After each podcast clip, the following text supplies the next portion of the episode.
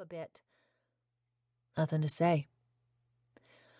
I don't care about the cigarettes.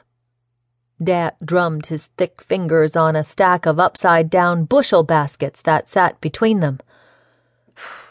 I do care. They're a waste of money we can ill afford and bad for you. But what I mean to say is, don't flaunt your rumspringa in my face. Didn't mean to do that.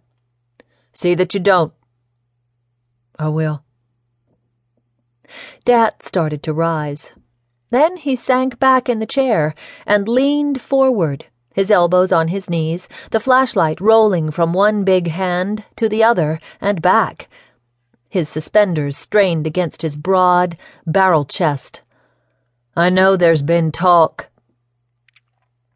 The ever present band of guilt and worry tightened around Jesse's chest, causing a hitch in his breathing. Talk? About whether we'll survive another year here. Yeah. What are your thoughts? Dad wanted his thoughts. A year ago, that would have brought Jesse a certain measure of satisfaction. Dat valued his opinion, not son to father, but man to man. Now he stumbled, trying to order his thoughts in a way that wouldn't reveal his turmoil. The, this district's been here going on 25 years. It's survived this long. Andrew's considering moving back to Tennessee.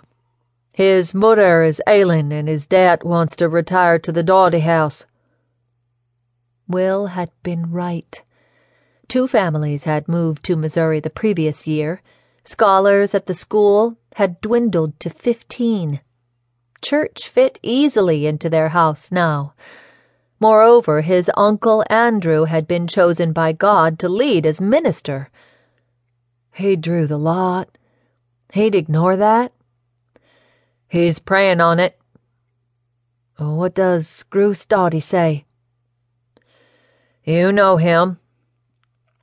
Jesse did. His grandfather Solomon had ridden through Texas on the way to Mexico to pick up cheap materials. He'd decided he liked the wide open spaces. Tennessee was too crowded for his taste. He liked the humidity. He didn't mind the isolation. He never batted an eye in the face of year after year of drought that turned green fields into brown dust that caked a man's face and left grit to grind on his teeth. No turning back. No turning back.